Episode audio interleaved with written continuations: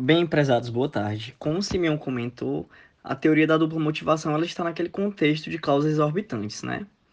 Inicialmente é necessário conceituar o que são cláusulas exorbitantes, sabendo que elas são instas a algumas espécies de contratos da administração pública. Isso significa dizer que os contratos da administração pública se subdividem em dois gêneros, a princípio, que é necessário saber. O contrato administrativo estricto senso que é aquele contrato onde há um regime de direito público, e também o contrato da administração privado, ou seja, aquele contrato em que prepondera um regime privado, salvo havendo alguma cláusula exorbitante prevista expressamente nos moldes do artigo 62 da Lei de Citações.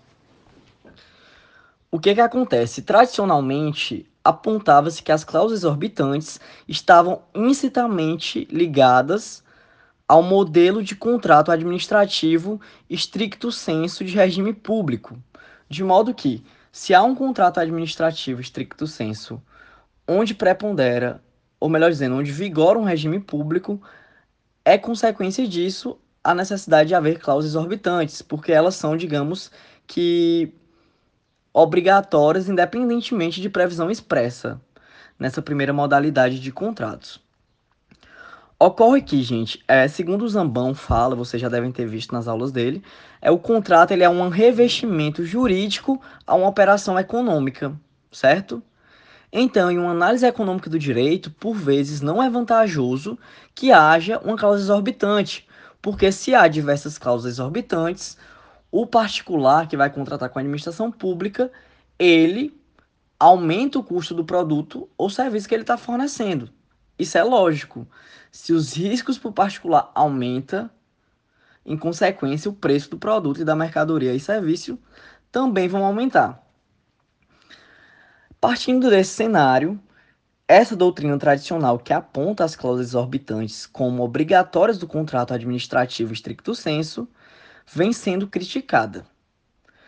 E nesse cenário, o professor Diogo de Figueiredo, em memória, ele ressalta que deve haver uma dupla motivação quanto à necessidade de cláusulas exorbitantes. Ou seja, em um primeiro momento, quando a administração pública vai contratar, ela teria que indicar é, a cláusula exorbitante que vai prevalecer. Em um segundo momento, quando verificada a hipótese em concreto, quando implementada determinada situação, verificar se é viável ou não a, a aplicação da cláusula exorbitante, certo? Então, são dois momentos. Um primeiro momento que se prevê em abstrato a cláusula exorbitante, essa é a primeira motivação. Por que prever essa cláusula exorbitante no edital e no contrato da licitação? Por sua vez, em um segundo momento, com base na teoria da dupla motivação, quando implementada a hipótese, vai se verificar em concreto se essa cláusula exorbitante ainda é viável ou não. Certo, gente? Isso, vi, isso não fere, gente, é, é a supremacia do interesse público. Percebam bem.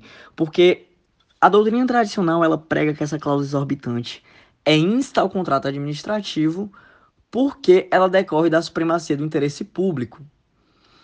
Ocorre que, por vezes, a presença de certa cláusula exorbitante ela não consegue atingir bem o interesse público de modo eficiente e de modo econômico.